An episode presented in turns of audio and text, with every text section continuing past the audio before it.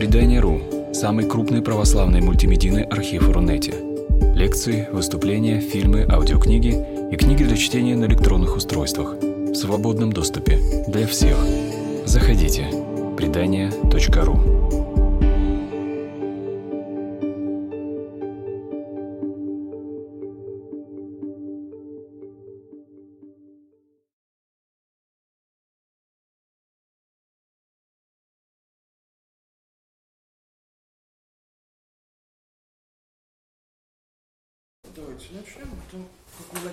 испугается и будет подходить. Может быть.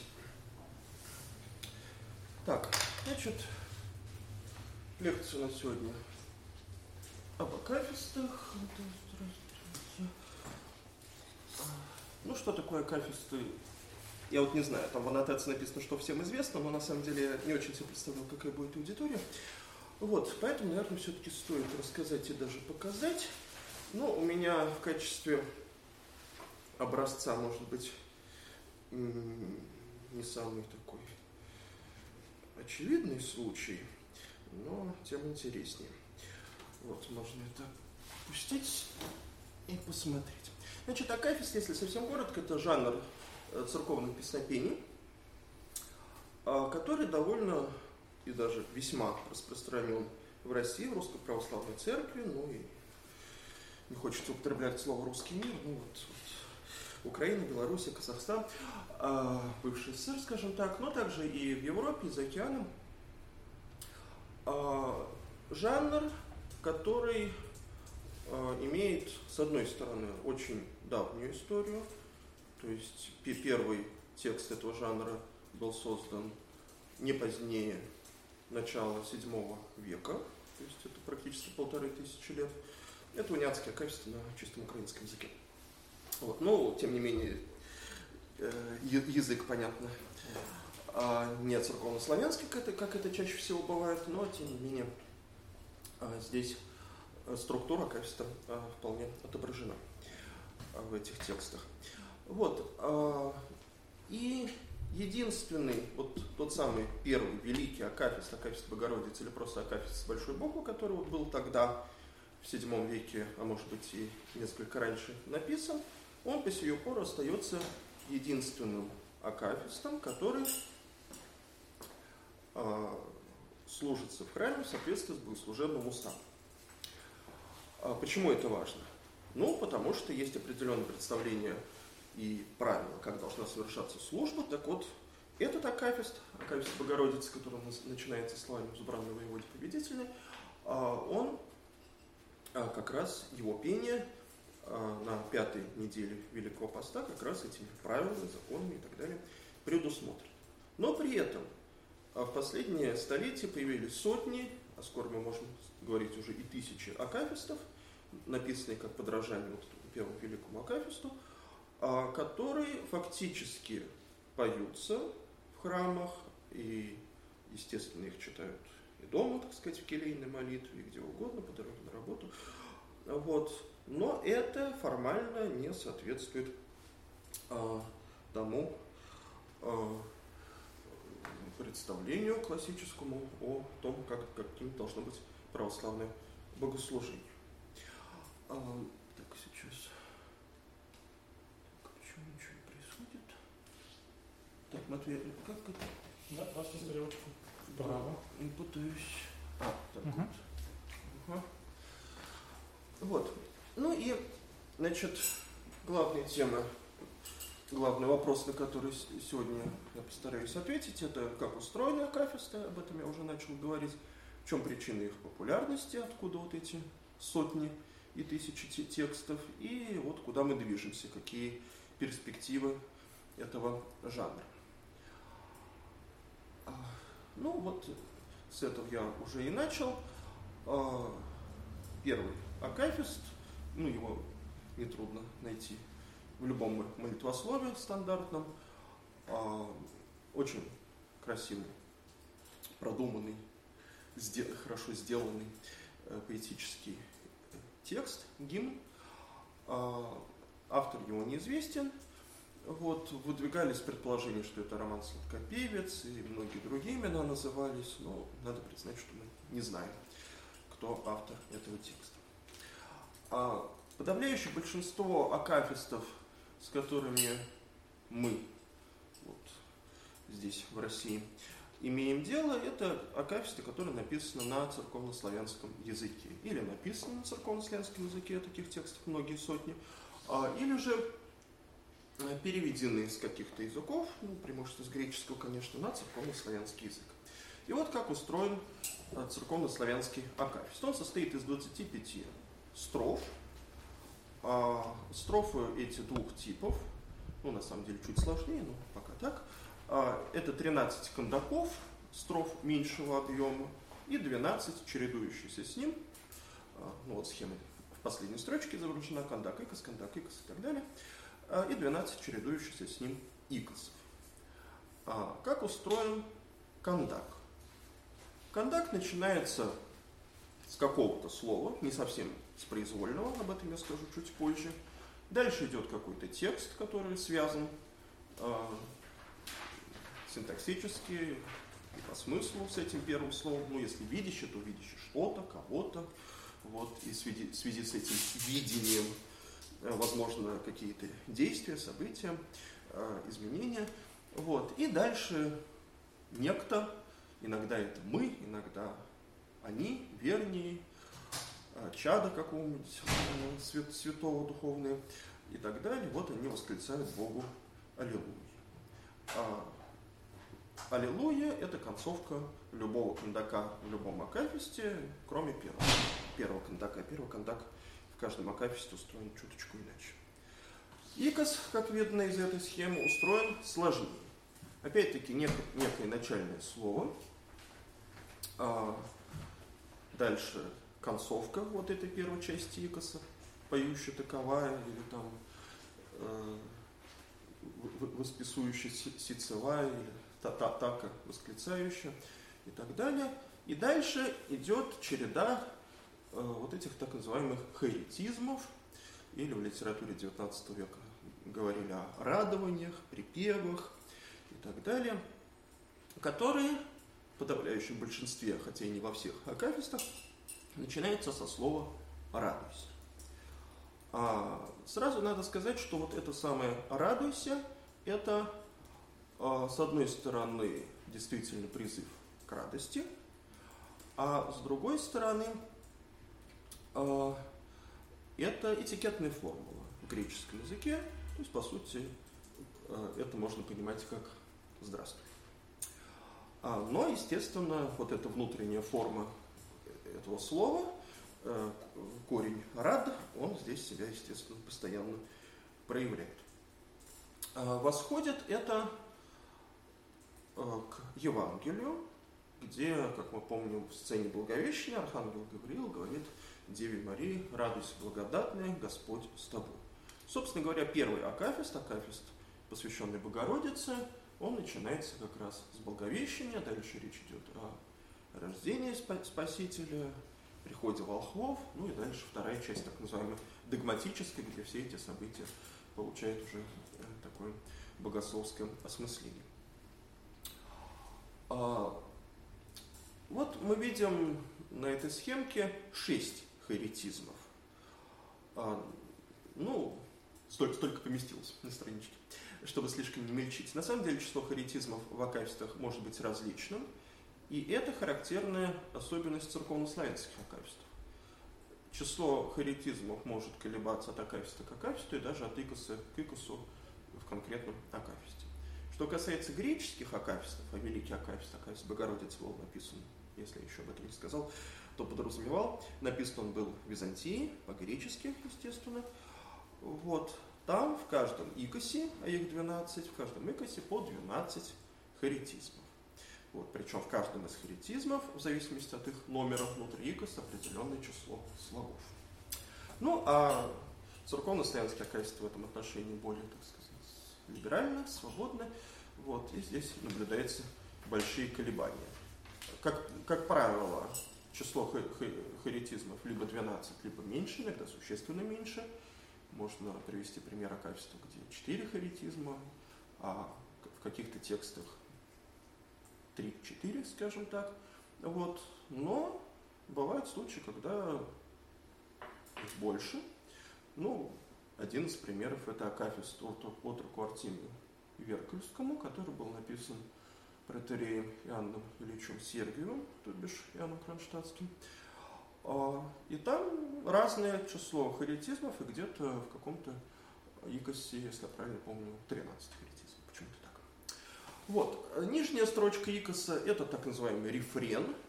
Это харитизм, который повторяется а, в каждом икосе. Вот интересная особенность а, акафистов заключается в том, что, как ни странно, у них у каждого конкретного текста нету какого-то фиксированного названия. Ну, казалось бы, странно, да? Ну, Евгений Онегин, да, вот мы все знаем, роман стихов Евгения Онегин, Сергеевич Пушкин. Вот, было бы странно, если, ну, то есть мы его, конечно, называем иногда там просто Онегин или как-то еще, вот, но было бы странно, если бы в разных изданиях было бы разные названия. С Акафистом происходит ровно так. А, то есть в одном издании мы можем увидеть Акафист преподобному Серафиму Саровскому написано, в другом Акафист преподобному богоносному нашему а, а, отцу нашему Серафиму Саровскому чудотворцу, и еще там можно придумать с полдюжины вариантов и больше. Но компенсируется это тем, что рефрен в, в, в Акафисте, ну, по крайней мере, в конкретной редакции данного Акафиста всегда один и тот же. Вот. И такова традиция церковно-славянской акафистографии. Один и тот же рефрен не может, не должен, такое неписанное правило, не должен присутствовать в разных акафистах. Ну, исключения бывают, но это именно исключение. То есть даже если двух святых зовут одинаково, то все равно стараются, чтобы рефрены не совпадали. Это делается, в общем, вполне сознательно. Теперь, а, поскольку все-таки первые тексты были написаны на греческом языке, не стоит проходить мимо греческих акапистов, которые, вот первый был написан в VII веке или раньше, э, следующие греческие акаписты были написаны только через несколько веков, вот, э, они пишутся и сейчас, вот на, так сказать, византийском, литургическом греческом языке, не на новогреческом. Значит, э, здесь почти, почти то же самое, но вот то, что мы назвали первым кондаком, э, это все-таки в греческом акафисте видно, что это особая строфа, она противопоставлена э, прочим по некоторым признакам. Проими она называется. И дальше идут 24 строфы, которые у греков называются большими икосами и малыми. Ну, большие икосы это вот икосы, о которых я только что говорил, а малые икосы, они у нас называются кондаками. Э, это только часть вот этой терминологической путаницы, которая присутствует в этой проблематике. Но больше я вас путать не буду, но вот здесь это вряд ли можно избежать. Почему я говорю об алфавитной части? Вот, пожалуйста, посмотрите. Значит, такая табличка, надеюсь, более-менее наглядно. Значит, вот надо смотреть по столбцам. А, да, я прошу прощения, правда, я тут использовал по привычке вот эти обозначения, которые применяются к церковно-славянским но неважно. Просто можете вот по столбцам, первый столбец, второй и так далее смотреть. У нас 24 строфы. И вот первая строфа после прокимна, ну, я взял начало строф великого акафиста начинается со слова «ангелос» – «ангел». Вот. Затем следующий, следующая строфа э, в церковно-славянском переводе это второй контакт «влепуса», то есть «видящий» по-церковно-славянски. Дальше «разум», то есть понимание, смысл. «Дюнамис», э, «сила», ну и так далее, и так далее. То есть мы видим здесь действительно греческий алфавит. Вот вплоть до омеги. Омега это просто междометие. О, это также и в церковно-славянском переводе это сохраняется. А, надо сказать, что и по сию пору, вот в начале 21 века, э, греческие акафисты э, пишутся именно так. А, они содержат вот этот, как принято говорить, алфавитный акростих. То есть, если мы выпишем первые буквы а, строф этого акафиста, то как раз получится классический греческий алфавит из 24 букв. Конечно, совершенно не обязательно, чтобы первый икос начинался со слова ангелос. Так, так бывает часто, и даже очень часто. Он там может быть вполне антропос, например, человек. Вот. Или вместо дюна, вместо, может быть, какое-то другое слово. Вот третье от конца харин. На церковно-славянский традиционно переносится как, переводится как благодать, ну, вообще говоря, милость, скорее, ну, по-русски. На русский следовало бы перевести как милость. Вот. В других акафистах там может быть хара, например, радость того же корня слова. И вот, пожалуйста, э, это уже церковно-славянский перевод э, ну, русскими буквами для простоты.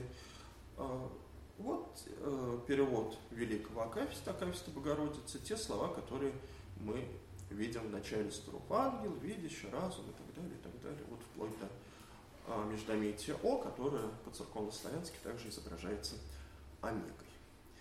А, надо сказать, что а, вот эти слова, которые содержатся в переводе великого Акафиста, они закрепились в славянской традиции. И вот теперь сотни и сотни акафистов, которые пишутся уже здесь, в России и сопредельных странах, они содержат эту особенность, хотя греческому никакого отношения уже не имеют. Вот он, Акафист тому же Серафиму Саровскому, например. Да? И вот почти везде мы увидим в первом икосе ангел, дальше вид, видящий, вот, или видя, разум, или разумение, то есть какими-то вариациями небольшими. Вот, практически всегда в девятом икосе будут вити и тому подобное. Мачка, вити это что у нас? Риторы, ораторы. А. Как правило, здесь это употребляется в таком ироническом ключе несколько. То есть вот вити, эти самые риторы э, профессиональные, которые, в общем, умеют вроде бы э, произносить всякие речи, в том числе похвальные, но их умений не хватает для того, чтобы схвалить Богородицу или Святого и так далее. Впрочем, в редких случаях бывает такое, что это слово употребляется без иронии, без уничижения такого, этих самых риторов. А теперь, я не знаю, насколько это логично, но теперь я хотел бы перейти ко второй части. А в чем причина популярности акафистов? Ну, а может быть, прежде чем нам к этой части переходить, может быть, какие-нибудь вопросы у вас пока не забыли, если они созрели вопросы. А, я... а вообще были случаи, что вот э, миряне писали акафисты? Ну, а кто же их пишет? Ну, не только миряне, конечно, но было бы интересно провести исследование, конечно. Вот. Но в XIX веке помещик, не помню какой губернии, э, Александр, если не ошибаюсь, Федорович Ковалевский писал, несколько десятков акафистов написал, большая часть из них были официально одобрены. Да чуть ли не гимназистские там какие-то акафисты писали. Вот. Не, ну, конечно, бывало, что и архиереи, и священники, и монахи и так далее. Вот. Но вот из наших современников, ну, я, я знаю некоторых там монахинь, которые пишут, ну, так сказать, шифруются по разным причинам. Вот, а из тех, кто как бы объявляет о своем авторстве, ну, это в основном не священнослужители. Это Александр Аршакович Трофимов, это Евгений Владимирович Храповицкий, э, Людмила Павловна Медведева, бывшая в течение многих лет заведующая богослужебным отделом издательства Московской патриархии, тоже что-то иногда пишут. Вот, э, ну, какие-то другие имена, которые сейчас на ум не приходят. Вот, нет, как раз э, в основном-то пишут миряне. Вот. А, а как на русском языке это поэзия Именно на русском вы имеете? Ну, или... на, на церковно-славянском. Ну, смотря каковы у нас критерии поэзии. Но если мы привыкли, что поэзия это именно рифма, то вот об этом Аверинцев писал, что Акафист, вот тот самый великий Акафист, как раз в нем мы видим первый образец такой э, сознательно приведенной рифмы. Вот, что, в общем-то, до той поры не было принято вот в этих харитизмах, которые, э, как правило, образуют пары. имеют сходные структуры, соответственно, сходные рифмующиеся концовки. Вот. Но, конечно, рифмы это не главный признак поэзии. Главный признак поэзии, ну, если вспоминать Романосича и Капсона, то, как это он называл, обращенность не на сообщение, а на код, на язык. То есть мы предметом своего, своего интереса, если можно так выразить, выразиться, делаем не сообщение кому-то, да, сейчас там 7 часов вечера, там Волга впадает в Каспийское море. Да вот, никакой поэзии в этом нету. А мы обращаем внимание на сам язык, мы работаем с самим языком. Что-то мы с ним делаем. Переставляем слова особенным образом, сталкиваем слова, которые по значению в обычном языке, в обычном э, тексте не могут находиться рядом. Да, мы производим смещение смыслов, метафоры, метонимии и, и так далее. Ну вот, все это поэзия, по крайней мере, это, скажем так, поэтический прием. Насколько это там удается, не удается, это уже другой вопрос. В этом смысле э, церковно-славянские акафисты, ну, по крайней мере, по задумке их автора, в большинстве случаев могут, мне кажется, называться поэзией. Другое дело, что поэзия это, как правило, невысокого качества, будем прямо говорить. Вот. Но тем не менее присутствует определенная ритмика, определенная структура, а, образная система и так далее, ну, что позволяет говорить о том, что это ну, в каком-то смысле поэзия. Вот. Еще хотел задать вопрос. Вы упомянули, что э, греческие акафисты сейчас пишутся на старогреческом, да? Ну, ну скажем так. Нет, это не демотика, которую мы ну, в Греции, правда, был всего раз в жизни в течение суток, чем удалось увидеть. Вот, но понятно, вот то, что мы там купим газету, зайдем на какой-то сайт, вот там будет это э, современный э, вариант, современный литературный греческий язык, демотика, демотики, глосса. Вот, нет, это не то. По грамматике, по лексике это гораздо ближе к древнегреческому классическому языку, ну, обычно говорят вот в византийском греческом, литургическом греческом. Вот такая особенная разновидность языка, ну, которую мы видим в греческих богослужебных книгах. Ну, а, ну, от, открываем Актоих, Триотис там, и так далее. Ну, конечно, там язык Евангелия, он другой несколько. Да? Язык Евангелия как раз, в общем, довольно-таки простой. Вот. А дальше всякие византийские авторы начинают уже максимально использовать возможности греческого языка, иногда даже и возрождая какие-то, какую-то лексику, которая давно вышла из употребления, сами создавая слова, какие-то э, грамматические явления, свойственные даже какой-то архаике. Ну, в Евангелии, например, насколько я знаю, в греческом языке нет двойственного числа. Вот, а в богослужебных текстах нет, нет, да, и увидишь, может быть, двойственное число. Вот. Так, еще какие-то вопросы? А, ладно, ну вопрос еще, естественно, еще в конце будет возможность задать. Вот, ну тогда переходим ко второй части. Значит, э, с акафистами ситуация, ну, с чьей-то точки зрения, ну, я стараюсь тут не говорить об этом эмоционально, я, я в данном случае исследователь, но с чьей-то точки зрения ситуация с акафистами катастрофическая. В каком смысле? В том смысле, что люди, акафисты пишут, читают, вот, акафисты, если говорить о домашней келейной молитве, это для многих неотъемлемая часть э, или ежедневного молитвенного правила, или по случаю, так сказать, ну, надо помолиться. Ну, значит, первое, что приходит в голову, акафист почитать, там, Николай Чудотворца, например.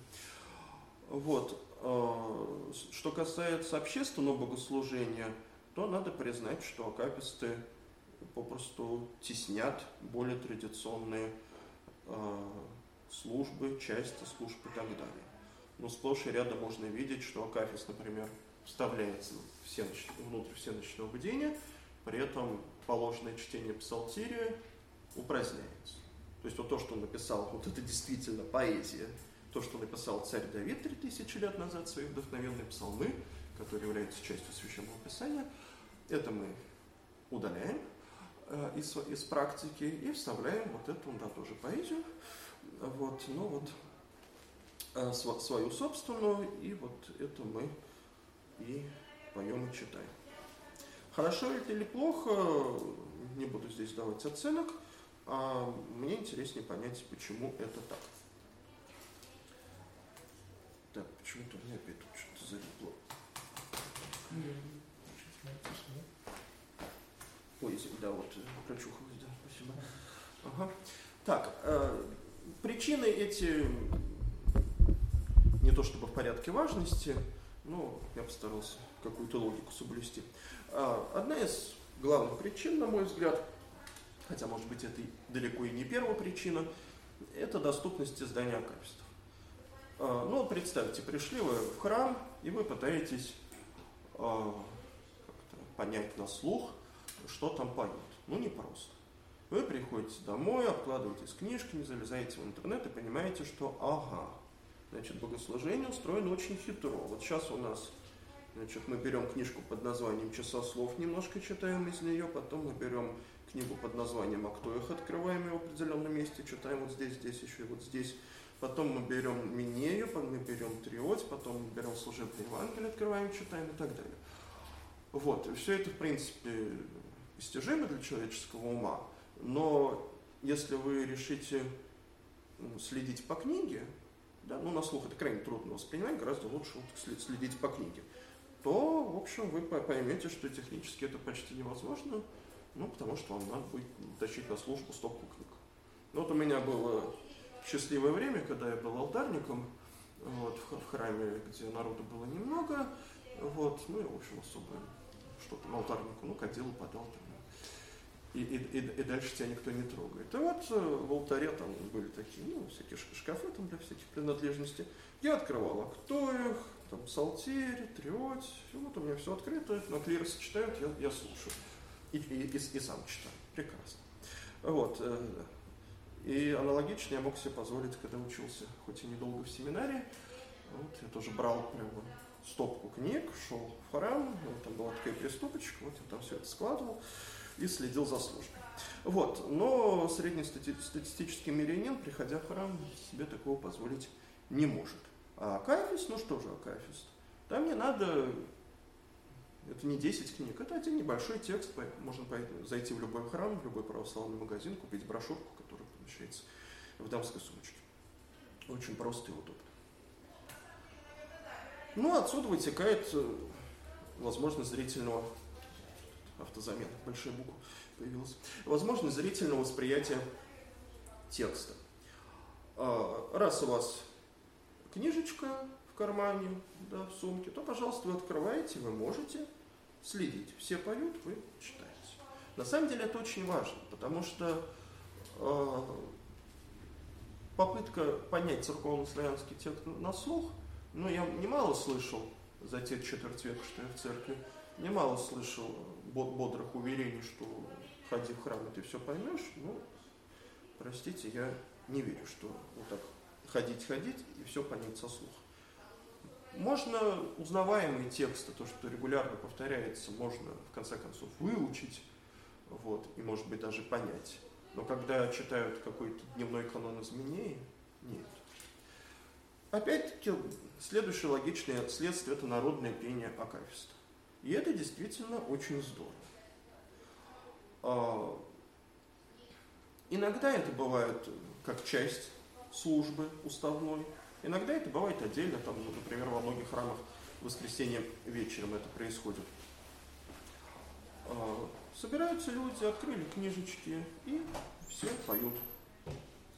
А, у людей возникает ощущение причастности ощущение того, что они молятся вместе, молятся сознательно, осознанно. А, и вот здесь как раз эта тема другой моей лекции скорее.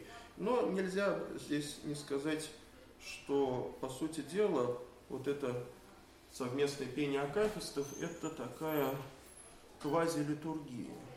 Вот литургия, главное христианское богослужение, оно перевод означает общее дело. То есть, по сути дела, именно литургия должна быть тем временем и местом, когда мы собираемся и молимся одними словами, а, одной душой. Вот. Но на литургии, как правило, этого не происходит, потому что самое важное, самый важный, самый содержательный молитва, она просто не слышит. Не мы, а, простите, вы, миряне, лишены возможности их слышать. Вот, это компенсируется вот в таких странных формах. Люди собираются и поют акафист. Не только в храме, где-то там и дома, например, тоже. Оптимальный объем текста. Ну вот сравните, вот вы, допустим, у кого-то есть Минея дома, ну вообще Минея это 12 томов, а то и 24 тома. Вот. Ну, можно праздничную Минею себе купить, один том, где собрана служба на главнейшие праздники.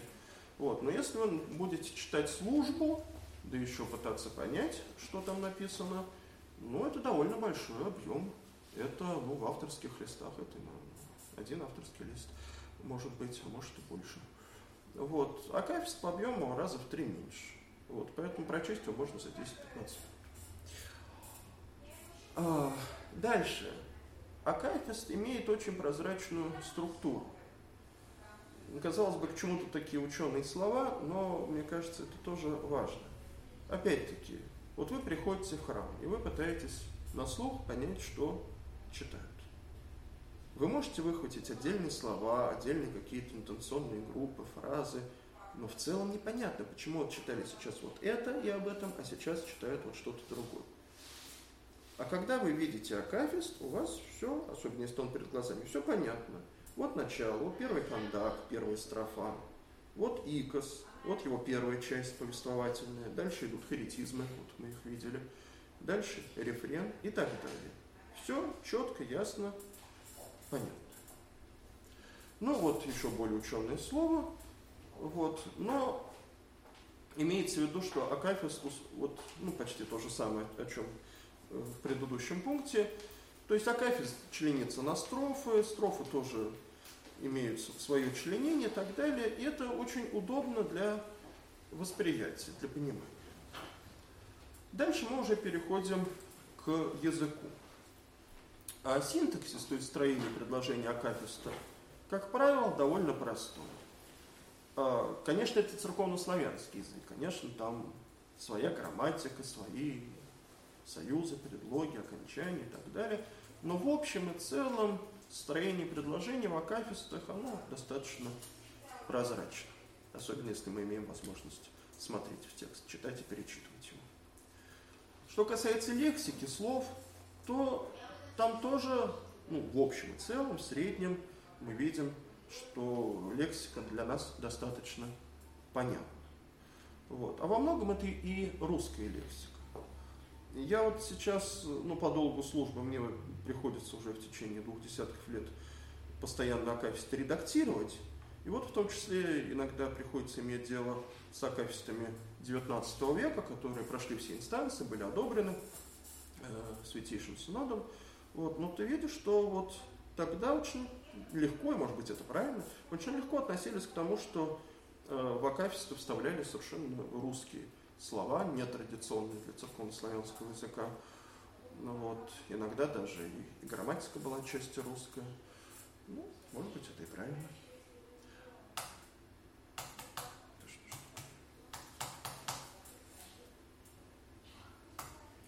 Ну и вот э, хоть какой-то пример, так, надеюсь, видно, да?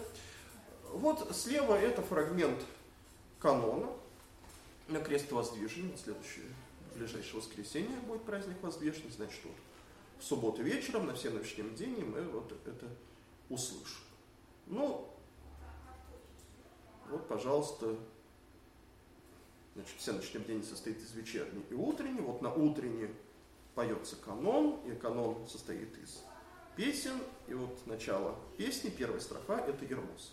И вот как это звучит. «Крест начертав Моисей, Прямо же злом чермною море пресече Израилю пешеходящу.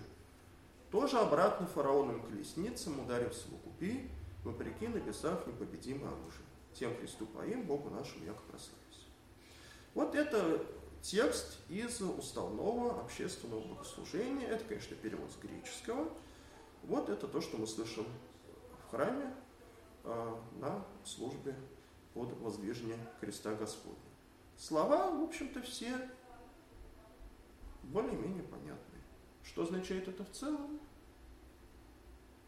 Понять крайне непросто. Вот при этом для сравнения э, из Акафиста к кресту. Это, конечно, было написано церковно-славянски, это не перевод с греческого, хотя есть Акафист к кресту переведен из греческого, но это не он. Вот, пожалуйста, Господи, при Моисее иногда пророца, точь образ креста Твоего являем, побеждашь его. Тут ошибка, кстати, в рази Твоя, враги Твои должно быть. Ныне же самый крест Твоей мощи, помощи просим. Укрепи церковь Твою, даруй победу на враги, да расточатся все врази Твои, не вопиющие, тоже печатка, не вопиющие, идти аллилуйя. Но понятно, мы не все тут, может быть, сразу понимаем. Иногда, это не иногда, а когда-то, некогда, вот, пророцы, при Моисее пророки. Но в целом синтаксис строения предложения гораздо понятнее. А вторая, заключительная часть, ну, по-моему, совершенно прозрачная. Укрепи церковь, твой удар, победа на враги. Ну, вот такой пример сопоставления. Простота образной системы.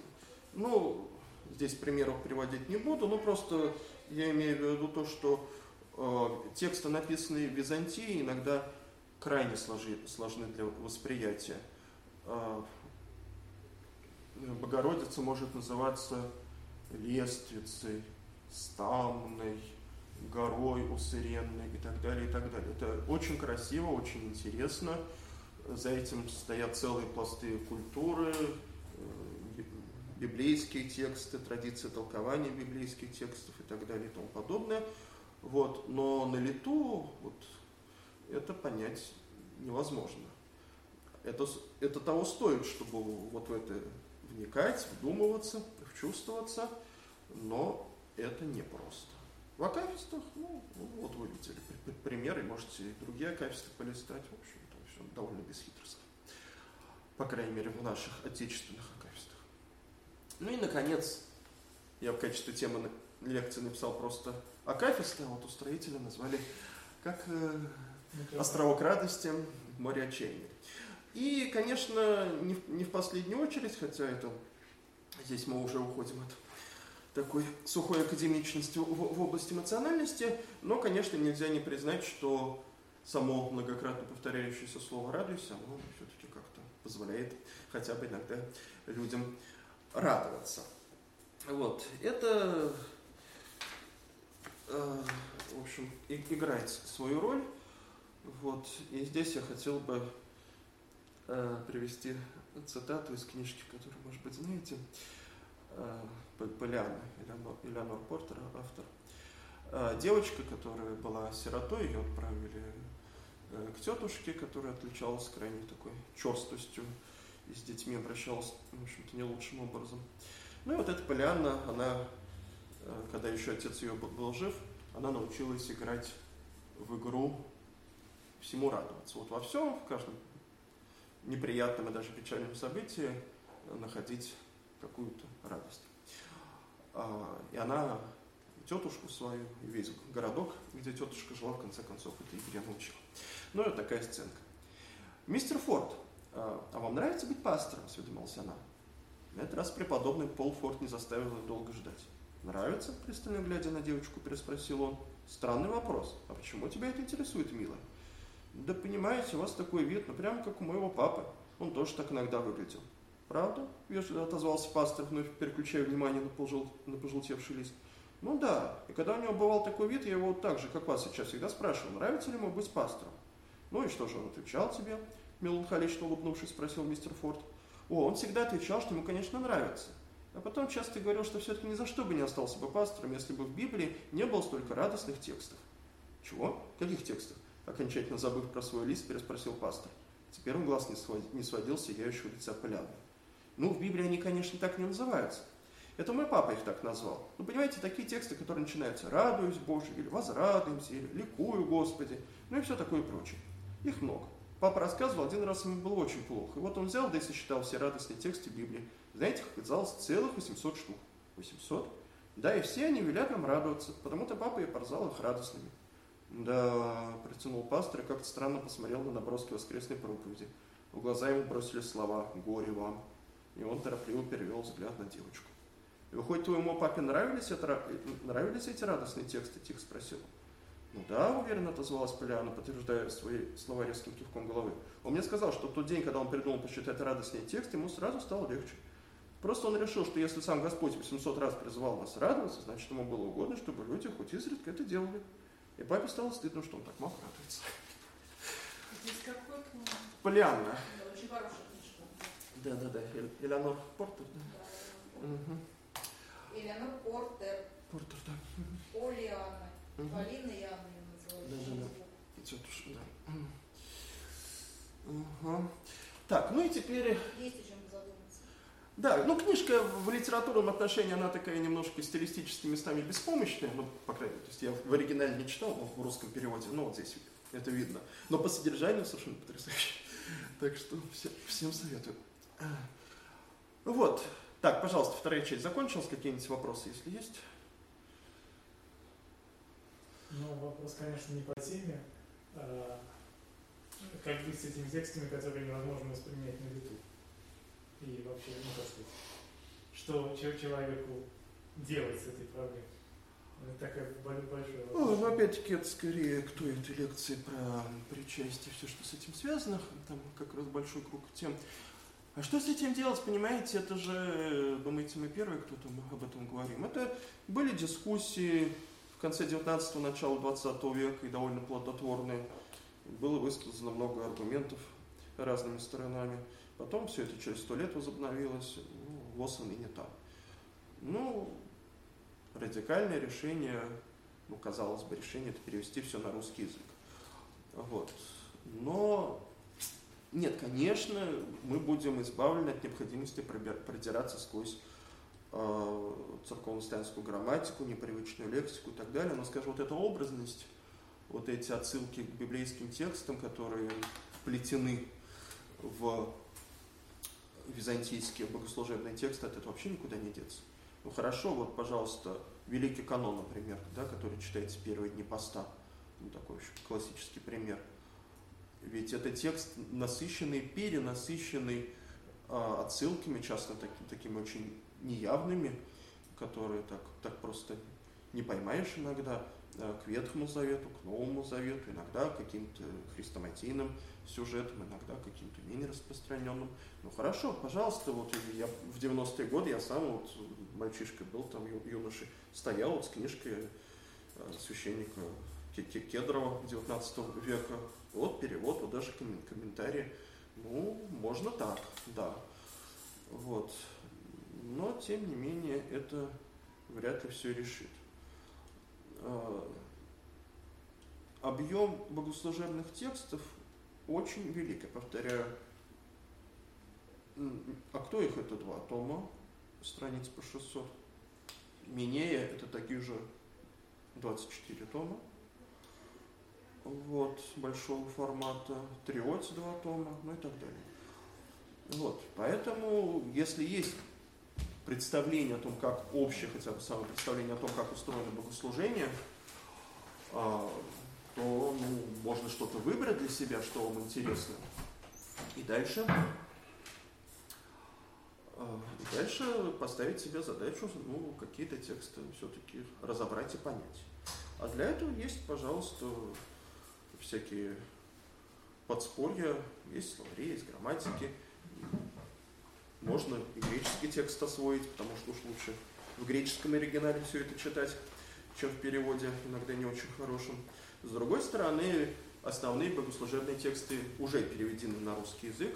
Я могу по- порекомендовать э, сайт Ермонаха Амвросия Тимрота, э, Вертоград, первая буква W, вертоград.орг. Ну, собственно, там дальше ссылка ведет на известный сайт Азбука. Вот, ну вот, можно зайти с сайта отца. Вертоград. Первая буква W. Вертоград.орг. Ну или на- наберите в Яндексе Амвросий Тимрот. Вот. Он Сейчас много лет. Амвросий, Амвросий, Тим Рот, Т первая буква, Тим Рот. Вот, он много лет занимается переводами богослужебных текстов, ну и его стилистика достаточно симпатична. при том, что и переводы, насколько я могу судить, довольно точные. Ну, естественно, отец Георгий Кочетков, его э, братство, семитомные издания, другие переводы, печатные или электронные публикации, революционные или современные. Вот. э, Многие тексты издавались с комментариями, например, замечательные издания профессора Скобалановича, профессор Киевской духовной академии революционной. Вот, э, ну, по всем двум десятым праздникам он не успел, не смог сделать книги, но примерно по половине есть. Вот, это переиздавалось, может быть, не раз. Вот, это церковнославянский текст, русский перевод, комментарии, история праздника и так далее, и так далее. То есть, ну, в принципе, если есть время и желание, то все это изучить можно. Вот. Но, повторяю, естественно, это не, не в храме во время служб, поэтому нужна вот такая домашняя подготовка. А можно еще вопрос? Да. А вот вы лекция посвящена качествам. А где можно купить такие качества вот редкие, там Марина, Валентина, редких имен? Они же существуют. Вот, говорят, нужно иметь акафист своего святого. А вот где его приобрести? Да, спасибо за этот вопрос. Вопрос очень характерный. Э, Я не перестаю удивляться. А. Нет, я вот что имею в виду.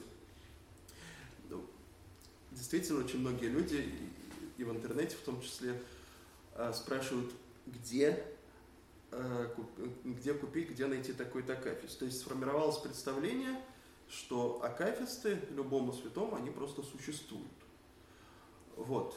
И действительно, то есть, хотя это в общем случае неверно, но представление, вот ваш вопрос и других людей отражает вот это, в этом вопросе это представление отражено вполне отчетливо. То есть в настоящее время у нас в России считается, что, ну вот если прославлен какой-то святой, да, пишут ему икону, да, вот, там, ну хотя бы тропарь Кондак, вот, и акафист. Вот, но на самом деле это не так. То есть есть определенная тенденция к тому, чтобы это было так. Но далеко не каждый святой, тем не менее, имеет свой акафист. Вот. Но постепенно, постепенно акафисты пишут. Вот. Э, Валентине, Святой Валентине я сейчас не помню. Нет, сейчас. Ну, как древний Валентин не, не помню.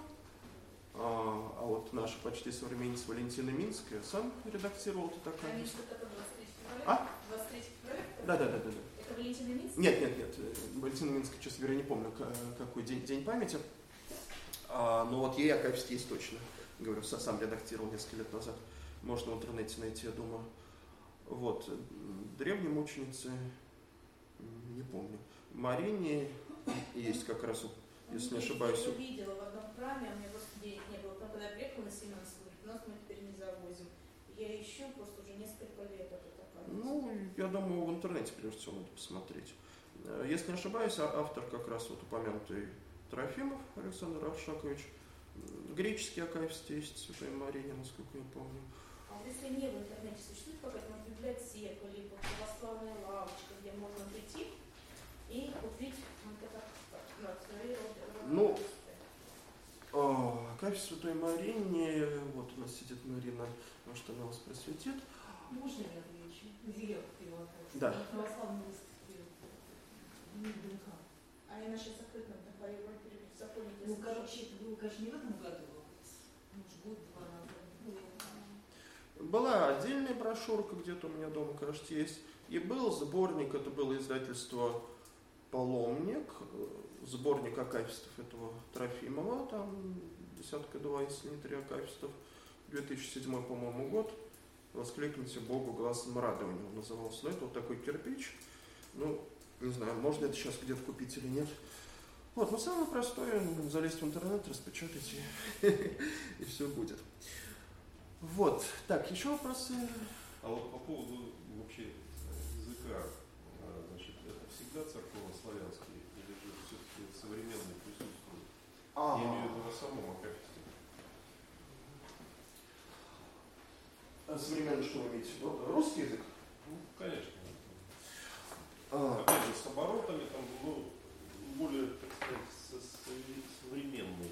а, нет, ну смотрите, то есть такой, так- никакого анализа акафистов там, по степени русскости или церковно-славянскости э, не производилось, по крайней мере, я этим не занимался. Но понятно, что, конечно, тексты разные. Если мы возьмем церковно-славянский перевод в нынешней редакции Великого Акафиста, который есть в любом молитвослове, то, конечно, там, ну, прям скажем, не все нам понятно, да, некоторые обороты э, ставят в тупик. Э, вот. В то же время более современные акафисты, особенно 19 века, мне кажется, они по большей части вполне прозрачны. Вот. Но что касается языков, ну, ваш вопрос был не об этом, но э, по, повод об этом тоже сказать, то акафисты на самом деле пишутся на, по меньшей мере, дюжине языков. Это в первую очередь греческий, конечно, но в первую очередь исторический. По количеству больше всего церковно-славянских акафистов. Помимо этого акафисты пишутся на английском, французском, польском, украинском, на чешском, по-моему, есть один-два акафиста, на словацком, на грузинском несколько, а может быть много. А, что там еще? Что, что забыл? Сербский язык. Вот, ну, нет, еще, еще некоторые ну, вот где-то 12-13 языков. Да, и, и русский в том числе. До недавнего времени э, общим местом было, что существует лишь один Акафист на русском языке, это Акафист митрополита Трифона Туркестанова. Акафист благодарственный, слава Богу, за все. Вот, но на самом деле, вот мой коллега, э, священник Максим Плякин Саратова, он как раз недавно написал статью, не знаю, публиковал ее, нет, нет еще, Э, вот, о русских акафистах, но насчитал с десяток акафистов на русском языке, ну, по сравнению с сотнями церковно-славянских акафистов это немного, но, тем не менее, оказывается, они есть. Ну и вот, пожалуйста, вот это здесь представлено современное, современное акафист на украинском языке, ну, уняцкий это, греко-католический.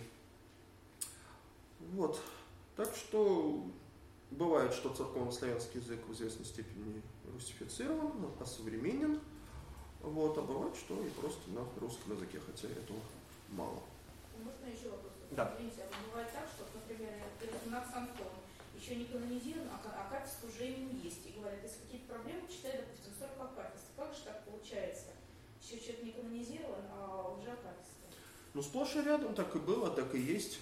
Читайте или не читать, э, дел, дел, дел, дело ваше, тут уж думайте сами, решайте сами, как в песенке поется. Но мне кажется, это, это нормально в том смысле, что так оно и было.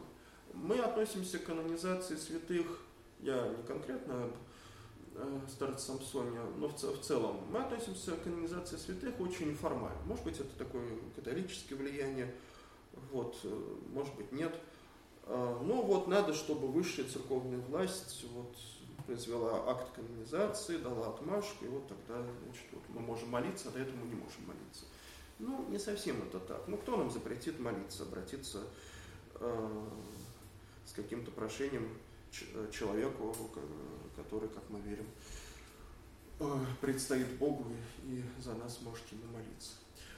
Вот. Другое дело, что ну, тот же старец Самсон, фигура такая несколько неоднозначная, вот, э, может быть, э, да и другие почитаемые кем-то подвижники благочестия тоже. Вот поэтому и, и ждут, когда, значит, вот церковное начальство скажет, что можно. Но вообще говоря, естественным образом события развивались обычно так. Э, какой-то ну, не знаю, монах, например, да, для России, это классическая ситуация – да, или основал свой монастырь, или просто жил в монастыре, как там, не знаю, преподобный Сергий Радонежский. Нил Сорский, Серафим Саровский. Ну вот, и при жизни пользовался уважением, почитанием, к нему обращались с просьбой о. После смерти люди тоже обращались, получали просимые, совершались чудеса. Естественным образом возникало почитание святого. До канонизации проходили иногда многие сотни лет. А к этому времени уже складывалось читание, уже писали службу, ну я, Акафист, это уже позже гораздо, э, писали службу, может там даже иконы, Вот. Ну, им служили, если не службу, то панихида там и так далее. То есть это, это почитание, оно возникало естественным образом и не требовало никаких санкций. Вот. И вот что касается акафистов, то вот э, была в начале 20 века, в 1903 году в Казани издана книга, ну, собственно, была докторская диссертация профессора Алексея Васильевича Попова, вот два года назад ее переиздали. Э, и он собрал сведения о тех акафистах, которые вот в синодальную эпоху, вот, 18-19 век, проходили через церковную цензуру. Так вот, у меня такое впечатление, в это надо еще так это вчитаться, э, Попов об этом прямо, по-моему, не пишет, но такое впечатление, что все вот эти прошения, которые писались в Синод одобрить такой-то акафист, а, ну не все, но, но, но часто это было, возникало в связи с необходимостью напечатать акафист. А печатание это у нас уже требовало разрешения, конечно. Вот. А если это рукописное акафист, в каком-то монастыре служили, читали, то никто никого не спрашивал, скорее всего. А вот когда это уже собирались тиражировать, когда вот это почитание достигало какого-то уровня, когда это, так сказать, уже выплескивалось, и нельзя было удержать, вот тогда обращались в Синод с прошением Акафист. А, ну, не всегда так было, но я думаю, часто. Акафист э, официально разрешить, тогда его там редактировали, отправляли на отработку, или там отвергали, или одобряли, и печатали, иногда совсем небольшим тиражом. Вот, ну, примерно так это происходило. Так, еще вопросы? Отец Федор, Да. Вам известны какие-нибудь м, аналогичные по плодовитости жанры церковной монографии в других православных странах? Такой степени плодовитости, пожалуй, нет. У греков, хотя я плохо это знаю, но, насколько слышал, довольно распространен э, жанр ну, молебный канон, это у нас называется. То есть не тот канон, который ходит в состав утренний, который ходит в состав общественного богослужения, а канон, который ну, также можно читать по случаю, по мере необходимости. У греков это довольно распространено, вот, но кажется не до такой степени все-таки, как у нас акафисты.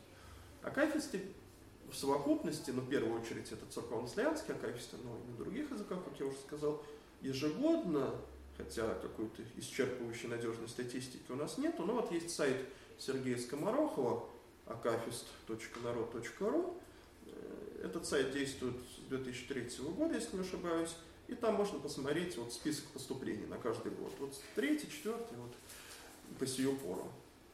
Как правило, это несколько десятков новых акафистов в год. Вот. То есть э, количество акафистов за последние четверть века, оно практически удвоилось. Это, в какой-то год я там считал было больше 60 акафистов. Ну вот в этом году пока там немножко совсем там дюжины, может быть. Вот. А, а другие жанры про католическую церковь вообще крайне мало знаю, к сожалению. Ну, тут надо специалистов спрашивать. Вот. Но мне, насколько я знаю, слышал, ну, с гимнографией там ну, всегда было как-то так скромнее, скажем. Вот. А в других поместных православных цер церквях нет, мне кажется, такого такого ничего похожего нету. Вот. Так, еще что-то? Я могу добавить еще к вопросу о восприятии текста на слух. Есть сайт последования.ру, где выкладывают сейчас полный текст э, службы к определенному дню. А, готовый, да? Да. Последование? Последование. Да, последование.ру, это латиница, и Ага. а, кириллицей последование.ру. Ну да, да. Ага, да, интересно посмотреть. Ну, это многие, я думаю, и вот в храме, где был алтарником, тоже пытались, ну, распечатки, естественно, там прихожанам раздавать. Но это всегда приходится принимать решение, а как э, именно представить службу, потому что, ну, если служить, так сказать, по уставу, ну, это будет вот. А как именно сокращать, ну, это значит, тут нужно принимать решение. Ну, впрочем, в интернете можно себе позволить выложить, конечно, все При- при- при- предельно, да. А потом уже можно откусывать по необходимости. Ну да. Так. О. Так, значит, тенденции. А, пункт первый, ну, немножко странно, наверное, звучит не только радуйся.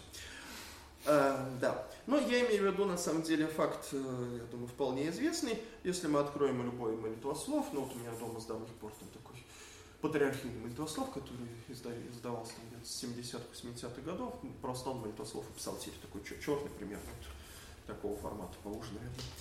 Вот, ну и практически любой современный молитвослов универсального предназначения, не какой-нибудь там молитвослов православной матери или православного воина, а просто молитвослов, содержит, как правило, два или три акафиста. Акафист Богородицы, великий акафист Иисусу Сладчайшему и Николаю Чудотворцу. Ну, Николаю Чудотворцу не всегда. Так вот, акафисты Богородицы, акафисты святым, акафисты ангелам и некоторые акафисты Спасителю, они, вот их харитизмы действительно начинаются со слова «радуйся». Отсюда и сам термин по-гречески «радуйся», по-древнегречески «хайре». Вот, соответственно, харитизм. Но если мы откроем Акафист Иисусу Сладчайшему, то мы обнаружим, что нету там никакого «радуйся», а все харитизмы все вот эти воззвания начинаются со слова «Иисусе». И рефрен также «Иисус, «Иисусе, Сыне Божий, помилуй меня». И вот это характерно для так называемых господских акафистов, акафистов, обращенных к Богу Отцу, и такие теперь есть, а, к Спасителю, Господу Иисусу Христу, к Святому Духу. Вот большая часть таких акафистов, она как раз начинается, их харитизмы начинаются с чего-то другого. Вот, и палитра там весьма разнообразное. Слава тебе, Боже, Господи мой, Господи, Иисусе. Пасхальный акафист начинается, и харитизм его начинается с Христос воскресе. Вот, и, в общем, десятка, два, наверное, вот таких самых разных вариантов можно указать. Появились со временем а, так, ну, так называемые, это мы с отцом Максимом, о котором я говорил, так назвали. Вот, ну и не только мы. А, малые акафисты, ну вот это я самого себя любимого цитирую, ну точнее не столько себя, сколько вот как раз упомянутая книжка профессора Попова, вот он еще в начале 20 века, можно сказать, предсказывал то, что потом действительно появилось. Если об известном Божьем угоднике, например, святом Лаврентии Юродивом, или о чудотворной иконе фактического материала недостаточно, чтобы создать обычный акафист с 13 кондаками или 12 икосами, э, простите, э, нам думается, возможно, была бы форма уменьшенного акафиста, малый акафист. Вот, собственно, Попов первый так назвал. Малый акафист, заключающий в себе 6 икосов и 7 кондаков при 6 или даже 4 возглашениях, харитизмах, кроме заключительного припева, рефрена. Не решаем вопрос, возможно ли чтение подобного качества при богослужении, но для домашнего келейного чтения употребление такой литературной формы, думаем, допустимо. Вот, это было написано в 900, ну, книжка вышла в 903 году. Вот, и действительно, относительно скоро появился акафист державной иконе, э, в честь державной иконы Богородицы, э, и в первоначальной редакции он содержал 15 строф. Не 25, а 15. Кандак первый, Икос первый, Кандак второй и последний восьмой Кандак. Вот. И в современных, современных акафистов, например, наш современник, покойный, к сожалению, священник Георгий Чистяков, написал акафист католический, причем святой Терезе из Лизье. А, акафист состоит из восьми строф, ну, из девяти, 8 пар строф, кондак первый, кондак второй и так далее до четвертого икоса, а последняя строфа заглавлена как 13 кондак. Ну, возможно, автор просто текст не дописал, но характерно, что вот последний кондак назван 13 вот как он обычно идет, 13 кондак, заключение Акафиста, но он еще обычно трижды поется, в отличие от прочих строф, вот так это здесь и названо. Ну вот, а потом, когда я работал над книжкой, уже закончил, отец Максим мой коллега, который вот мне материал поставляет, ну и сам много чего пишет, он нашел сайт, ох, я забыл, к сожалению, имя, э, по-моему, американка русского происхождения. У нее на сайте, ну, порядка, скажем так, полутора десятков акафистов полных, что-то ею написано, что-то ею переведено, и тоже десятка-полтора или около того, вот прям вот малые краткие акафисты, ну, там, например, по 15 там, или 18 строф. Вот, так что вот, например, такая модификация жанра сейчас происходит.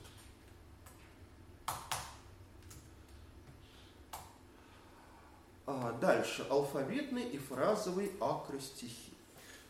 Значит, здесь нам придется вернуться, наверное, сейчас очень далеко назад. Так, вот сюда. Значит, вот опять-таки возвращаемся к греческим акафистам. Вот я говорил, что здесь бывает алфавитный акростих. И по сию пору это железные правила. Ну, за каким-то редчайшим исключением. Вот, это уже под русским влиянием, очевидно, начинает что-то там разрушаться, распадаться. Но в целом вот все авторы считают необходимым греческий алфавитный акростих соблюдать. Вот. В церковнославянских акафистах, как я сказал, вот такой, ну я его назвал такой псевдотекстовый акростих, вот эти слова, которые на самом деле никакой текст в совокупности не образуют, но вот определенная последовательность слов или словоформ, э, характерная для подавляющего большинства церковно-славянских акафистов. Написано это в 17 веке, или в 20 или в 21 вот вы открываете акафисты, и почти везде вы увидите э, соблюдение, ну не стопроцентное, знаю, на 90-95% вот э, э, этой схемы. А, но понятно, что гимнографы несколько устали вот от этого шаблона. Почему? Потому что слово, которое стоит в начале фразы, оно ну, к чему-то обязывает. Ну, в самом примитивном языковом смысле. Слышишь, значит, слышишь, и кого что, кто слышишь, что они сделали после того, как услышали, да, и так далее. И там новую, что новое. Ну вот надо придумать что-то новое по сравнению с чем-то старым и так далее. И это, эта шаблонность, она все нарастает. Возникает, то есть, ну, конечно, для, для того, чтобы быстро написать акафист, это очень удобно. Вот ангел. Но это же не просто ангел, да? Или это имеется в виду Гавриил, ангел, предстатель, снишет с небесе, радуйся и так далее. Вот. Или это мы обращаемся к преподобному и говорим о нем, а ангел земный, человек небесный, был Еси, святя. Вот. Или мы имеем в виду Бога, и тогда тоже устойчивое выражение ангел, творец, призватель изначально и тому подобное. Вот. И возникают вот эти словосочетания, целые такие словесные блоки, которые очень легко и просто вот вставляются в текст, и думать особенно не надо. Ну, так неинтересно. Вот. И поэтому э, неинтересно уже ни автору, ни читателю. Вот. Поэтому, конечно, возникает желание как-то это разнообразить. И появляются акафисты уже не греческие, а церковнославянские на других языках, которые не содержит вот этот псевдоакростих, а содержит, например, алфавитный акростих. Ну вот, э, многие, может быть, видели, слышали так называемый абортный акафист, акафист покаянный жен вот, в утробе чат загубивший, как это так называется. Как-то мне его даже для какого-то издательства случилось редактировать, не знаю, стал ли он от этого намного лучше. Ну, такой страшненький акафист, конечно, немножко. Вот. А, на самом деле это переделка, как я понял недавно, Акафиста покаянного к аборту никакого отношения не имеющего, написанный в начале 20 века неким иеромонахом Геронтием. И вот этот иеромонах заложил свой акафист алфавитный акростих, ну, прямо славянский, А, В, Б, В, Г, Д и так далее. Вот. Ну, понятно, что 25 строк, букв 33, поэтому разные авторы разные буквы выбирают. Все 33 не поместишь. А, в интернете можно найти акафисты, да не только в интернете, это было издание печатное, акафисты трем ипостасям Святой Троицы, да, Богу Отцу, Богу Сыну, Богу Духу Святому. Э, скажем, акафист Спасителю, Богу Сыну, это перевод, если я правильно помню, как раз нашего акафиста Иисусу Сладчайшему, акафист Богу Отцу оригинальный польский акафист, и, по-моему, акафист Святому Духу тоже оригинальный польский. Но все эти три акафиста, оригинальные, переводные, объединяют наличие алфавитного польского акростиха. Причем там даже есть специфические польские буквы, вот это S с этой крестской палочкой. Вот. Э, ну, такой забавный факт. Вот. И, в общем, алфавитный акростих пока что это такая редкость за пределами греческой акафистографии, но, но бывает. Что касается фразового акростиха, то есть такой ситуации, когда первые буквы э, слов, э, первые буквы строф образуют какой-то текст, какую-то фразу, то вот как раз вот здесь, вот в этом первом томе Акафисника, двухтомного, изданного во Львове несколько лет назад, вот мы можем видеть примеры. И прямо акростих даже здесь и выписан. Вот, например, Акафис Богу Отцу. Отче наш, нехай будет воля Твоя. Вот это акростих. Вот. Или Акафис Христу Спасителю. Боже наш, помилуй нас грешных. А, вот. Ну и, и так далее. Это вот.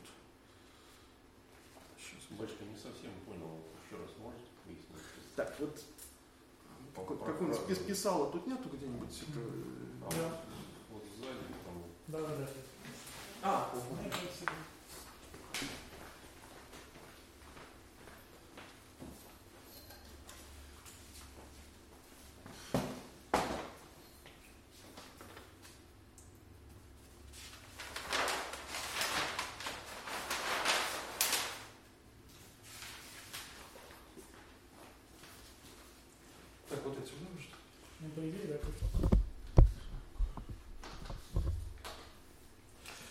нас Акафий. Значит, сначала вот этот проимий, первый контакт, который, как правило, в акростих не входит.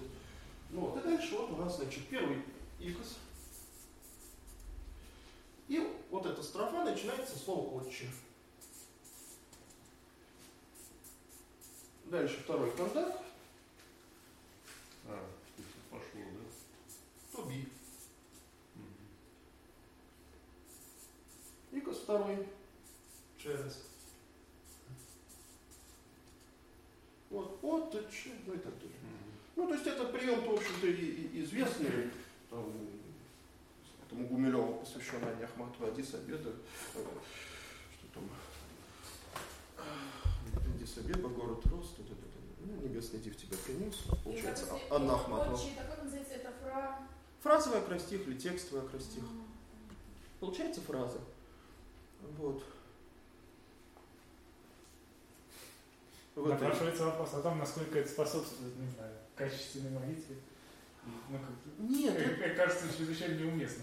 Это, не, это, это не украинская придумка, нет, не надо думать. Это э, вы откроете э, са, самые серьезные тексты, не знаю, там, триот «Страстная седмица». И вы увидите там акростих канон, творение Кира Иоанна, творение Космова Юмского, творение Иосифа Песнописца – ну, Кир Иосиф обычно пишут. И вот он э, акростих, ну, естественно, в переводе на церковнославянский он утрачивается, но он сам, сама эта фраза приводится, вот, и она переводится. Вот, там что-нибудь спою субботу великую, вот что-то такое. Э, это часто такой совершенно формальный прием, это способ для автора подписаться, например, иногда, вот, или просто показатель какого-то мастерства автора – вот. А в то же время это хороший, э, хорошее средство для сохранения текста. Вот, э,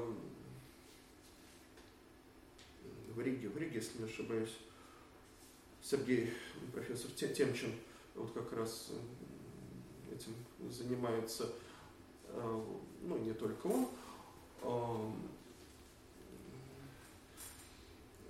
вот, смотрит древние рукописи, славянские тексты и греческие. Вот видно, что в принципе вот акростих. Иногда он указан, иногда просто он угадывается, а тут раз и, и, и сломалось. Вот эта строфа начинается с какой-то совершенно не той буквы. И тогда понятно, что это текст был отредактирован или испорчен, что-то выпало и так далее.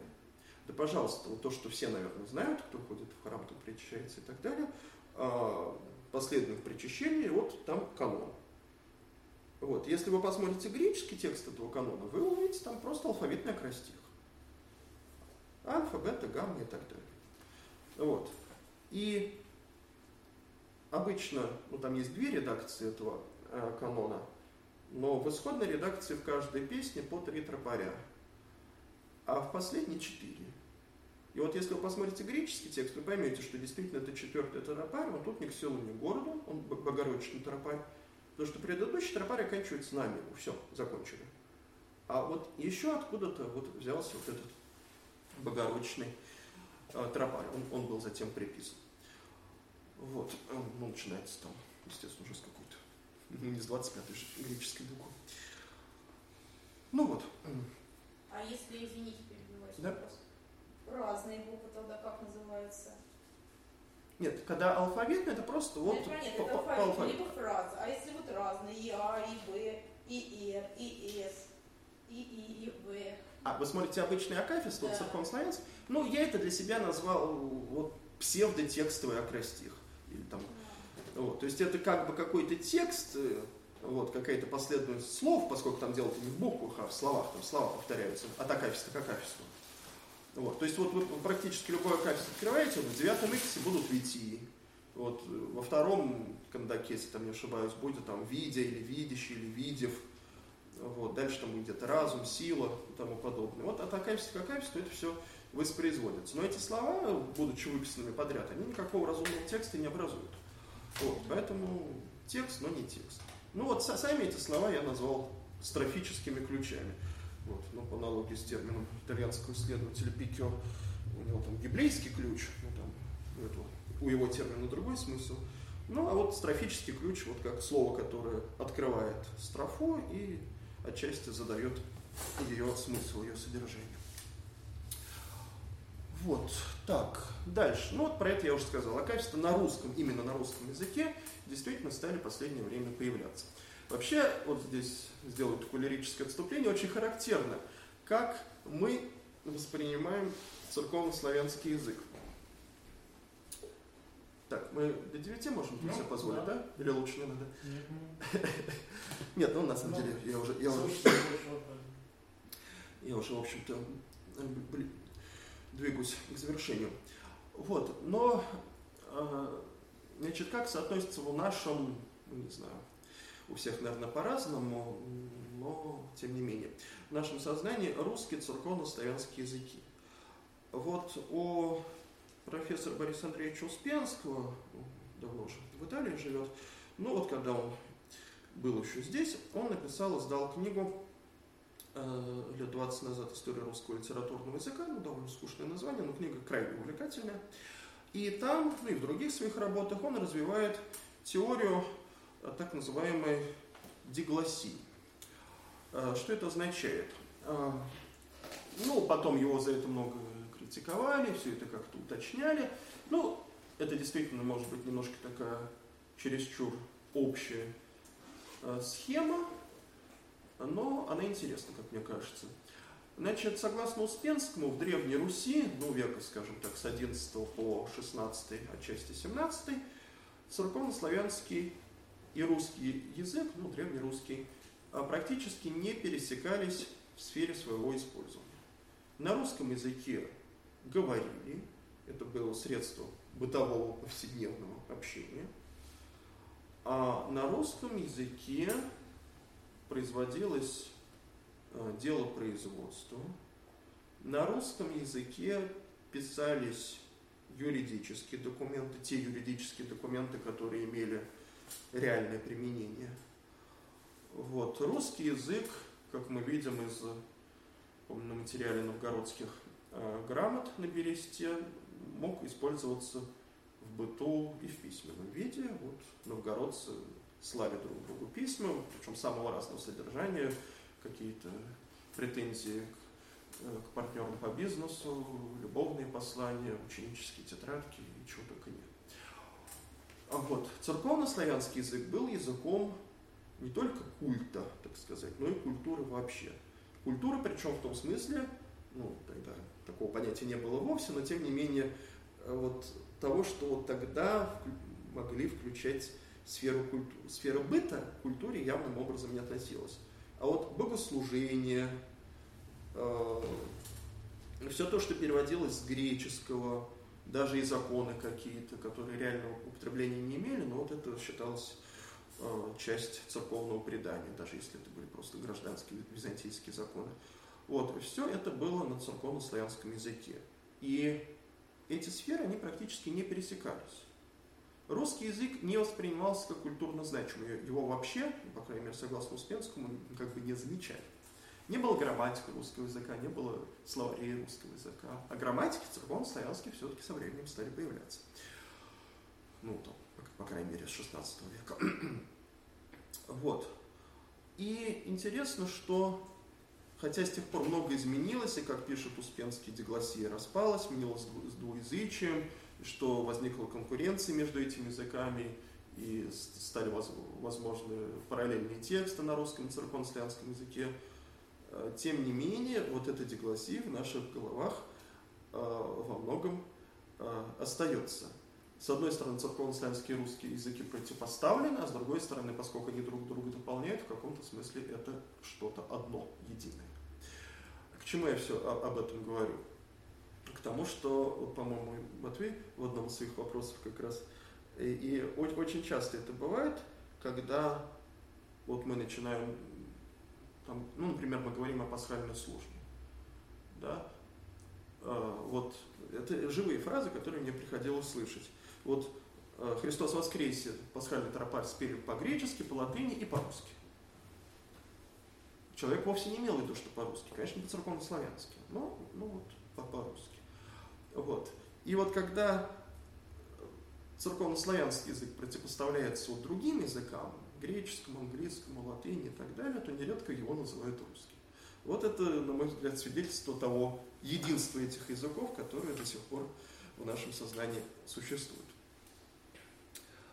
Вот. Это по поводу того, что возникли акафисты именно на русском языке, не на церковно-славянском, на русском. Взаимодействие локальных традиций. Ну, акафисты, как я сказал, пишутся в разных странах. Вот, пожалуйста, где это у нас тут было. Вот э, это современная э, уняцкая традиция. Еще сто лет назад уняты писали службы, издавали по-церковно-славянски. Вот. Э, акафисты у них там были свои. Вот теперь это отчасти это перевод, особенно ну, вот я только первую книгу принес. Вот вторая книга этого издания, там как раз это почти все перевод с церковно-славянского, а многое вот это написано именно по-украински. И вот здесь мы видим особенности. Дело-то не только в языке, да, вот эти алфавитные акростих, которые здесь присутствуют во многих акафистах, вот такая очень интересная примета. Или вот э, о польских акафистах я говорю, там здесь фразовый акростих, там, там алфавитный акростих. Вот. Акафисты есть на французском языке, причем, кажется, все они принадлежат перу одного и того же автора, не француза причем, а жителя Швейцарии, профессор Лапес Женести. Вот он пишет, уже, помню, один десяток акафистов написал, вот. И некоторые очень интересные, необычные по своей, так сказать, конструкции. Ну, на то он профессор, да, умеет э, писать такие небанальные, нестандартные тексты. А, ну вот, в приложении к этой, к моей, к моей книге, вот там кто-то заметил, английский акафист, да, есть акафисты и на английском языке, Э, по, по большей части это перевод с церковно-славянского, но не только, соответственно, вот переводчикам приходится принимать решение, вот как именно это переводить, возникает какая-то своя традиция. Вот. И, и так далее. Сербские акафисты, румынские. Вот. И поскольку все мы теперь живем уже в такую информационную эпоху, то вот это взаимодействие, оно возникает очень просто. Залезаю я в интернет, смотрю, что там новенького, какой-нибудь грек, американец и так далее. И вот мы, мы видим, что происходит, у кого что можно позаимствовать, чему поучиться и так далее. Вот. Ну, каковы примеры взаимодействия? Ну, например, сейчас не в массовом порядке, но время от времени переводят акафисты с греческого на церковно-славянский. Но у греческих акафистов, например, есть такая особенность, что вот этот припев, рефрен, которым заканчивается ипос, он очень короткий. Там просто это ограничено определенным числом слогов. А у нас рефрен обычно, ну, там можно размахнуться, можно себе позволить. Вот. Иногда рефрен переделывается в соответствии с русской традицией, расширяется. Вот. А как это было, например, в Акафисте преподобному Герасиму Иорданскому, который не так давно был одобрен Синодом и опубликован. Вот. А иногда все-таки сохраняется вот это краткий рефрен, который ну, ну не свойственен, непривычен для нашей славяно-русской традиции. Опять-таки, что касается алфавитного акростиха. Ну хорошо, если там в греческом акафисте, в современном, в первом икосе ангел, так и по-славянски будет ангел. А если там антропос, человек, ну, значит будет человек. Значит, вот в первом икосе никакого ангела нам привычного в течение многих сотен лет мы уже не увидим. С другой стороны, славянский акафист оказывают, ну, мне кажется, такое нехорошее разрушительное воздействие на греческие акафисты, вот когда ну, там уже меньше число харитизмов или что-то еще, что у греков никогда не было принято. Ну, пример можно было бы умножить, но не буду. Заполнение вакантных позиций. Ну, имеется на самом деле в виду очень простая вещь. А, когда-то, в конце 18 века, ну, один из возможных примеров, э, князь Гагарин написал Акафист Иоанну Богослову, апостолу Иоанну Богослову. А когда-то, лет за, за 200 до этого, возможно, Франциск Скорина, а, возможно, кто-то из его предшественников написал Акафист апостолам Петру и Павлу. Ну, как бы вот до поры до времени этим все и ограничивалось. Ну, вот. Но потом написали Акафист апостолу Андрею, Симону Зелоту. Ну, как-то стало вот вырисовываться какая-то картинка. Вот есть апостолы, и вот есть Акафист. Ну, почему не всем? Неправильно. Есть святой, должен быть Акафист. И вот постепенно мы видим, как возникает Акафист апостол Луке, написанный в Сербии, переведенный на церковно-славянский язык, в Казахстане, отредактированный в Москве. Вот.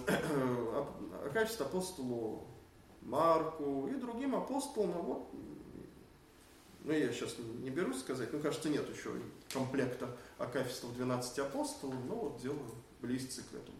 Или Акафиста 20 праздник. Да, был Акафист Святой Троицы. Это был Акафист именно Святой Троицы, Божеству Трипостасного. А, был Акафист Честному Кресту. Вот. Был Акафист э, Успению, древний Акафист в честь Успения Богородицы. Но со временем произошло переосмысление. Акафист Кресту, так это же может быть использовано как Акафист на праздник Воздвижник. Акафист Святой Троицы, ну так у нас есть День Святой Троицы, да, Пятидесятница. Это будет Акафист на Пятидесятницу. Значит, нужно писать другие Акафисты. Вот в 20 веке мы видим, что э, написаны Акафисты на все 20 праздники, иногда и разными авторами, там по два, по три Акафиста на один праздник. Вот мы видим Акафист Видению, там, Вознесению, там, Акафист Пасхи и так далее, и так далее. Вот все, комплект заполнено. Если, да, можно да. поговорить, что ну, один акафист, да, получается, как греческий, плохо влияет на церковнославянский. Ну, неплохо, просто а не, вопрос, непривычно что-то да, получается. А мне вопрос, а разве сила акафиста и молитвы теряется от того, что как перевели, что это же молитва? Если у тебя какие-то проблемы, как говорят, прочитай 40 акафистов, то решится твой вопрос. Ну, насчет прочитай 40 акафистов, вряд ли вопрос решится сам, все-таки... Ну, это понятно. Ну, мы, мы, мы Богу и святым молимся, то есть мы ну, их да. просим, а не, ну, а не требуем ну, и ну, не да, заставляем. Да, нет, вопрос такой, что вот в чем заключается, что сила молитвы меняется? Я не думаю, что что-то меняется. Правда, я не берусь рассуждать о силе молитвы. Ну, а как это же молитва? Это же Нет, безусловно, безусловно, молитва. Но молитва-то сила, я думаю, все-таки в первую очередь не в самих словах, да, мы же тут все-таки не магией занимаемся, что мы произнесли определенные слова, что-то что-то случилось. Мы не можем принудить Бога в силу произнесенных нами слов что-то сделать. Мы можем попросить. И для этого мы можем использовать разные молитвы. Можем использовать Акафис, можем читать канон, можем читать Иисусову молитву, можем просто своими словами, не знаю, в любом месте встать или на ходу, или на бегу помолиться. Вот, поэтому, мне кажется, тут дело-то не сил, сила не в этом, а в том, собственно, как мы будем молиться, каково состояние нашего сердца, нашего ума, насколько мы действительно обращены к Богу и, и так далее. Вот, но тут можно говорить о какой-то там переводческой проблематике, насколько хорошо передан смысл, насколько хорошо пере, пере, перевод передает задумку автора, там что-то такое. Но это всегда это проблема перевода любого текста, особенно художественного, особенно поэтического. Ну вот, возьми, возьмитесь переводить любой текст с любого языка на любой язык, вы сразу же столкнетесь с проблемами, с лексикой, с грамматикой, с какими-то ассоциациями, которые в одном языке, в одной культуре есть, в другой, в другой их нету. Ну вот, и, и так далее. Ну, поэтому да, лучше читать все в оригинале, но не всегда есть такая возможность. Ну, не знаю, ну вот я недавно заставил себя читать, а, а недавно и перечитал «Властелин колец» на чистом английском языке. Вот я читаю и понимаю, что это вот потрясающий по своей глубине, по своему лексическому разнообразию, э, стилистическому разнообразию язык. Вот. То есть здесь от самых, самого высокого возвышенного стиля до какого-то такого просторечия. Вот. Ну, как это? Много русских переводов есть хороших и разных, но ну, нельзя это перевести вот так, чтобы это звучало, ощущалось, воспринималось так же, как английский текст. Ну, вот и с, с переводом с греческого примерно такая же история. Э, греческий, э, церковно-славянский язык, э, надо просто честно сказать, он лексически все-таки беднее греческого. Вот очень часто бывает, что в греческом, в церковно-славянском каком-то тексте мы, мы видим слова, которые молитва и моление, например. Ну а зачем вот это рядом одно и то же, масло, масло, молитва и моление? А мы заглядываем в греческий текст, понимаешь, что там разные слова с разными корнями. Значение, может, там и не сильно друг от, от друга отличается, но корни там разные, слова выглядят, выглядят и звучат по-разному. А в славянском переводе это неизбежно упрощается. Ну вот, последний, наверное, да. пункт, то, о чем я, собственно, уже говорил, отвечая на вопросы, то, что Акафия сейчас воспринимается как обязательный элемент почитания святого. Есть святой, значит, пишем икону, есть день памяти святого, там, тропарь кандак и так далее, и так далее, в том числе Акафист. Ну, вообще говоря, по-хорошему, служба должна быть. Служба. Та служба, которая вот служит святому или в честь какого-то праздника в храме. Но в нашем массовом сознании не служба, о которой мы, может быть, и не знаем, а акафист. Но вот, уж не знаю, к счастью или к сожалению, но на самом деле далеко не всякому святому, древнему или новому есть акафист. Но акафист пишется да, семимильными шагами все это идет вперед, несколько десятков текстов в год, поэтому, поэтому есть вероятность, что лет через 10-20 большинство акафистов, э, святых будут, акафисты будут написаны. Вот. Спасибо за внимание. Да, вопросы, пожалуйста, если... А вот еще, знаете, если акафист э, расскажите более подробно, что это? Якобы этим акафистом вымаливают энергию. Действительно так? Ну, насчет вымаливают, опять-таки, я здесь не берусь давать гарантии. Акафистов есть, этих несколько.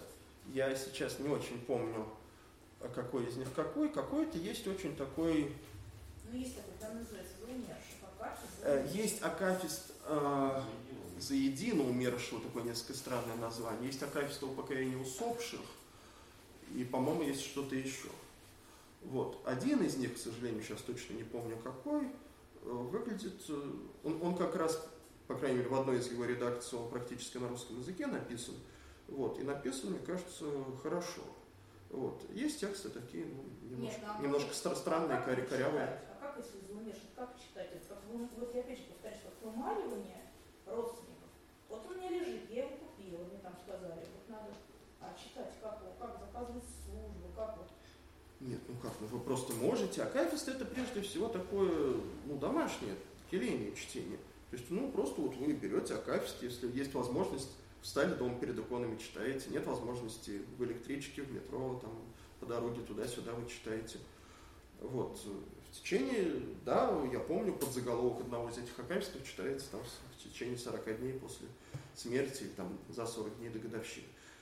Да, ну, многие так и делают. Но просто надо понимать, что это э, отсылает нас к более древнему, более ну, традиционному обычаю читать псалтирь в течение 40 дней. Вот это опять-таки тот случай, когда акафисты вытесняют какие-то более традиционные э, молитвы, последования и так далее в традиции христианской церкви читать псалтирь. Вот мы берем псалтирь, там 20 кафизм, вот, ну, не знаю, по кафизме, например, в день, или меньше, или больше.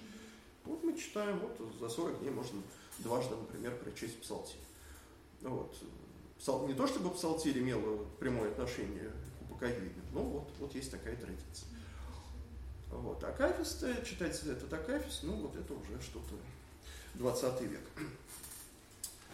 Да, еще вопросы? Знаешь, еще вот вопрос, э, значит, по поводу окончания, да? Там, значит, 13-й кондак.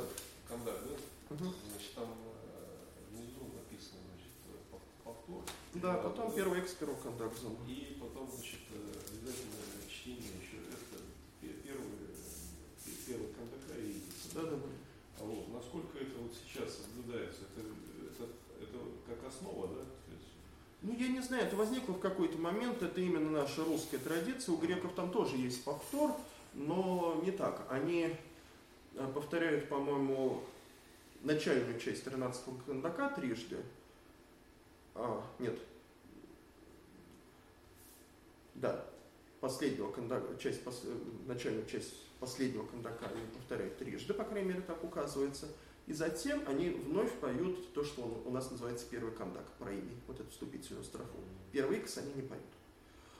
Вот. Ну, если мы посмотрим, как устроено пение великого акафиста вот на службе Великим постом, то мы увидим, что акафист читается подряд, он разбит на три части, и в начале, каждой из этих трех частей, в начале и в конце поется вот этот проимя взбранного воеводе, первый кандак. Вот, а первый икос, по-моему, не повторяется.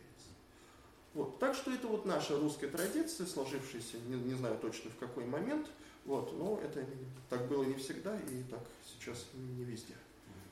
Вот еще один вопросик. В плане вот таких вот минимизирования, вот как их правильно назвать, тут сократительных вот этих акафистов. Да, малые эти акафисты, да, краткие. Да, вот насколько они имеют ну, вес, там, да, насколько они вот каноничны. Ну, понимаете, о каноничности да, здесь есть... говорить как крайне сложно. То есть Акафист, я вот с этого и, и начал э, лекцию, Акафист, они в принципе, это вне богослужебное такое а, чтение. Понятно. Только великий Акафист, согласно уставу, может и должен читаться за богослужение. Все остальное это вот как-то вот читаете, читаете. Но есть практика в русской церкви, что акафисты могут получать одобрение священноначалия официальное. Вот. Когда-то это более жестко, когда-то менее жестко. вот.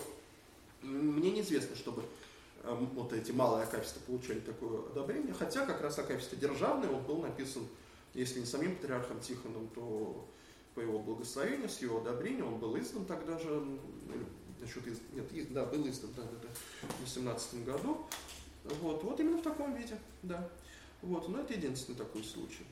Вот. А что касается каноничности, ну, мне кажется, это понятие здесь практически к качеству неприложимо. Ну, понимаете, вот Попов же не зря пишет, когда материала мало, ну что уж выдумывать. Ну вот есть это так, такая известная эта шутка, анекдот, не знаю, как вот жил святой на, берегу, озера, ничего не было при него известно, то толком, ну, преподобный, ну, жил чудо творил после смерти. Ну, стали ему писать Акафист, там, ну, радуйся на брезе езера живы, радуйся езера сети мрежи металла, радуйся у рыбу, рыбу лови, радуйся из, из нее уху варивый и, так далее. Ну, то есть, вот всякой такой ерунды понаписать можно из пальца высосать, ну, при желании не трудно. Но зачем? Зачем? Вот зачем 12 икосов, 12 харитизмов в каждом икосе, если, собственно, ни о чем?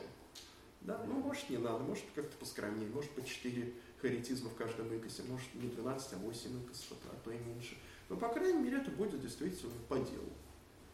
Мне кажется, это разумно и логично. Можно два вопроса? Да? Первый короткий, э, вот про молитву в конце Акафиста. Да. Это тоже русская традиция? А, да, да, да, спасибо, хороший вопрос. Да, это практически, ну, опять-таки, вот сейчас это происходит такое взаимодействие, поэтому все это немножко размывается, но в целом, да, это именно русская традиция, потому что у, ну, вот у меня есть дома сборник греческих акафистов, изданных на Кипре, там их 50 с чем-то штук, молитв там нету. То, что мы видим в интернете, в разных там сайтах, блог, блогах, греческие акафисты, молитв нету. Другое дело, что бывает, что и у церковнославянских или русских акафистов тоже нету молитвы. Но это скорее исключение, чем правило. Вот. А так, как бы вот среднестатистический церковно-славянский акафист, да, это вот 25 строф, ну вот, и дальше идет молитва, или две, или три. Причем в одном и том же акафисте от издания к изданию количество, состав, порядок молитв может колебаться. Вот если вы возьмете акафист Николая Чудотворца, то в одном молитвословии будет быть одну молитву, в другом две, в другом тоже две, но это будут другие молитвы, в другом порядке и так далее. То есть молитва это такой несколько факультативный и нестабильный элемент акафиста. Вот, и второй вопрос более общего плана, не знаю, насколько можно на него ответить. ну, как-то вызывает недоумение, почему так случилось, что такое дело, как молитва, в общем-то, ну, какое-то простое, интимное, выливается не просто поэтические формы, это как-то понятно, а сложно организованные и жестко закрепленные поэтические формы. Ну, да, ну что тут сказать. Ну, мне кажется, поэзия, она все-таки, поэзия не в самом таком общем смысле слова, о котором я до того говорил, а ну, в более таком формальном смысле поэзия, она ну, стремится к какой-то определенной форме, да, но если мы будем брать обычную лирическую поэзию, ну, не знаю, это можно вспомнить сонет, да, или даже венок сонетов. Вот, это очень жесткая структура, э, вот, или там, не знаю, хопу там, или что, что-то еще. А, вот, другое дело, что там авторы могут работать в разных жанрах, в разных формах, там, экспериментировать и так далее. А, я имею в виду, ну, так, так сказать, светскую литературу. Вот. А что касается церковной литературы, вот такой поэтической, молитвенной, то, ну, к сожалению, произошла, возможно, какая-то ну, такая редукция. Возможно, когда-то все это было более разнообразно, э, хотя не думаю, что намного. Но вот ныне практически утраченный жанр кандака. Вот кандаки преподобного Романа Сладкоперца, кстати, вот Акафист, возможно, если не восходит к кандаку, то явно его родственник. Вот, тоже много строф, то есть это не обязательно 25, это может быть там 15, 20, 30, там вот, определенным образом устроены, харитизмов там, как правило, нету, но вот они все заверш, завершаются одной и той же фразой, которая может даже немножко варьировать. Вот. А сама по себе структура, ну, постепенно это как-то складывалось. Это надо смотреть историю.